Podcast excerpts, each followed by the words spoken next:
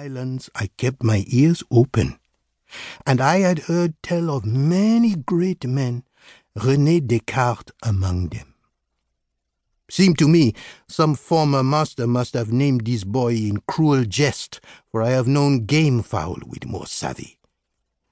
I watched him strut about a whiles, then asked him, They name you after the philosopher? Philo quoi? says the boy. The scholar, Descartes, they gave you his name? Boy shook his head, emphatic, then dealt an imaginary hand of piquet. Mais non, says he. Descartes. Tu vois, you damn silly, playing cards. Poor boy had more teeth than brains. I could only hope none of my cattle would suffer whilst in his care. Well, Descartes, you best not harm these ladies, I told him. Or else, and I showed him my fist, mostly in jest. Then I snatched the rabbit foot from him and took off running like a redshank to the hospital. Chapter 2 The fathers had constructed the morgue a short distance from the main building in the shade of abundant trees. A stone house in miniature, small enough for to make you laugh had you not known its gruesome purpose. High jalousie windows and walls three feet thick kept the temperature inside cool. I hesitated at the doorway, turning my straw hat in my hands. Not that I felt afraid. I had been in that morgue before. Just the dim light of the interior did blind me a while. When my eyes adjusted, there stood Father Cleophas, and on the table before him a naked field hand, dead as a dead herring. Since August, they had been perishing at the rate of about one a week.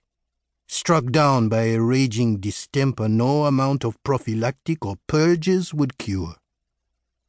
For now, the poor dead fellow lay there all of a piece, but only a matter of time before Cleophas finished washing him, and then he would slice the belly open and haul out the innards. It was a known fact that our surgeon fathers liked to hack up a cadaver, poke around inside. They put our livers and lights in pickle jars and called it learning. The very thought of it, and the ripe smell of the morgue, would have made a person of delicate disposition queasy. The field hand lips had all shrunk back, his teeth exposed, eyes open. There be a fly stood on one of his eyeball, but the poor dumb clod would never blink again. He had gone kikeraboo, most certainly. That corpse had me so hypnotized it took me a moment to notice my brother Emile stood nearby in the shadows. Blow me tight. The sight of him there made me jump in my linen. I took him for dead too, just propped against the wall until he opened his eyes. Mary and Joseph! I laughed out loud and was the gladdest kind of boy alive until slapdash!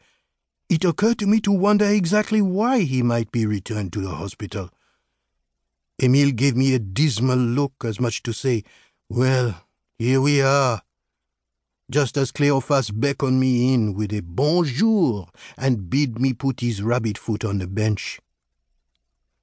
I set the hairy toes beside some medicine jars.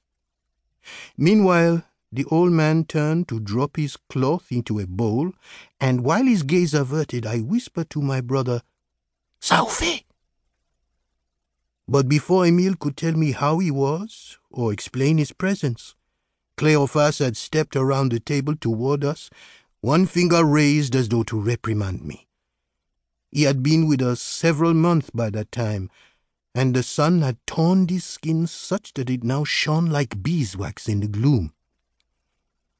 Prattle all you like in that gibberish, says he in his same old fussy fussy French. But I'm reliably informed, Lucien, that you speak another language. At first I thought he must mean his own tongue. Our friars hailed from Paris, France,